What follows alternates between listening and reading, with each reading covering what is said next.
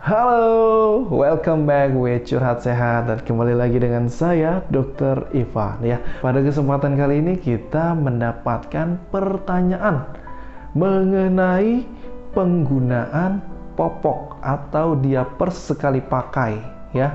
Dan orang banyak yang menyebutnya uh, Pampers ya, sedangkan Pampers itu merupakan salah satu merek yang ada di Indonesia uh, dan mungkin juga ada di luar negeri ya. Uh, jadi pada kesempatan kali ini kita akan membahas mengenai apakah popok atau diapers sekali pakai ini boleh dan apakah yang harus diperhatikan pada penggunaan popok sekali pakai dan saat-saat apakah penggunaan popok sekali pakai ini harus dihentikan ya.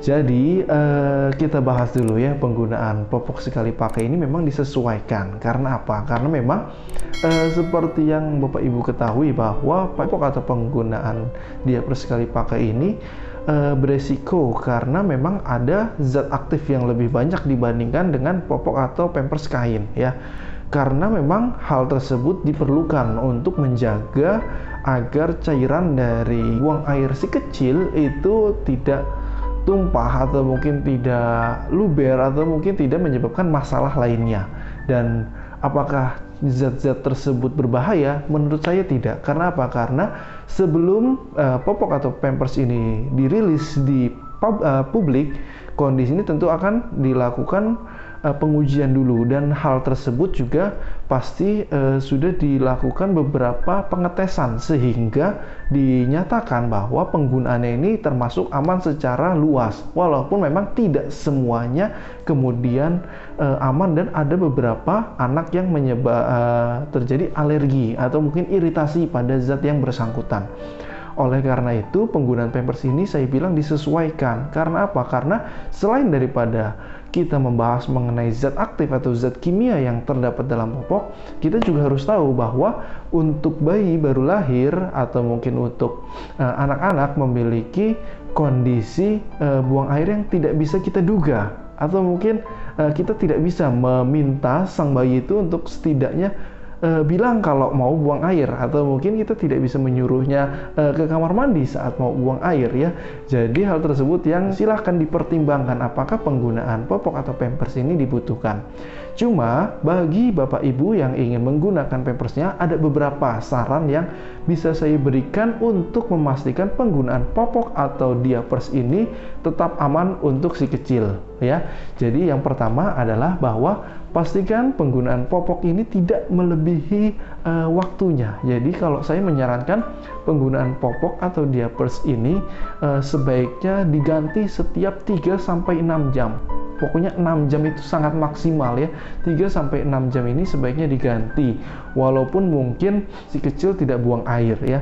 Terus habis itu pastikan Anda pengganti. Walaupun belum 3 jam ketika popok ini sudah berisi kotoran padat atau mungkin feses ya.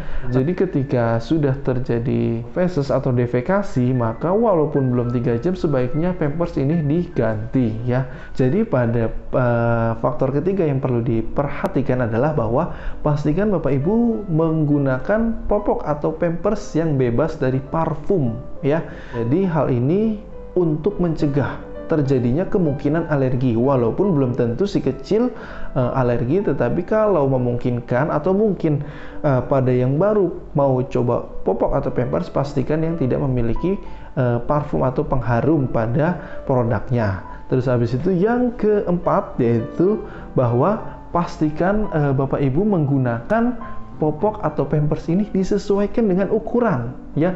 Ingat uh, ukuran pampers ini yang paling kecil tuh NB atau newborn ya.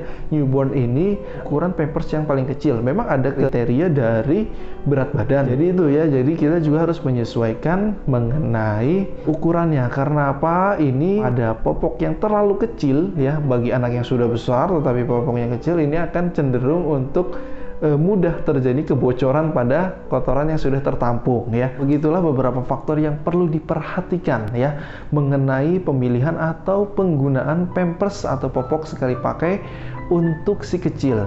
Jadi itu adalah beberapa kondisi yang perlu diperhatikan dalam pemilihan dan penggunaan popok atau diapers sekali pakai dan memastikan kondisi penggunaan ini tidak menyebabkan resiko kesehatan pada si kecil dan beberapa kondisi yang harus Anda perhatikan dan juga Anda harus stop penggunaan Pampers ketika ada terjadi iritasi atau mungkin juga ada kemungkinan terjadinya ruam popok ya di mana iritasi akan ditandai dengan uh, kondisi kemerahan pada bagian kulit yang tertutup oleh popok dan juga mungkin ruam kulit hampir serupa tetapi mungkin merahnya akan lebih ekstrim atau mungkin merahnya akan lebih pekat dibandingkan dengan iritasi biasa ya. Tetapi hal ini harus dibedakan dengan iritasi akibat intoleransi makanan.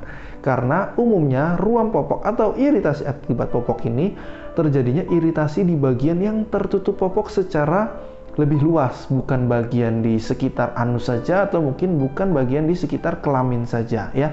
Jadi itulah beberapa informasi yang bisa kita jelaskan mengenai penggunaan popok atau pampers sekali pakai yang silahkan Anda pilih sendiri dan Anda pertimbangkan baik buruknya dibandingkan dengan uh, popok kain ya.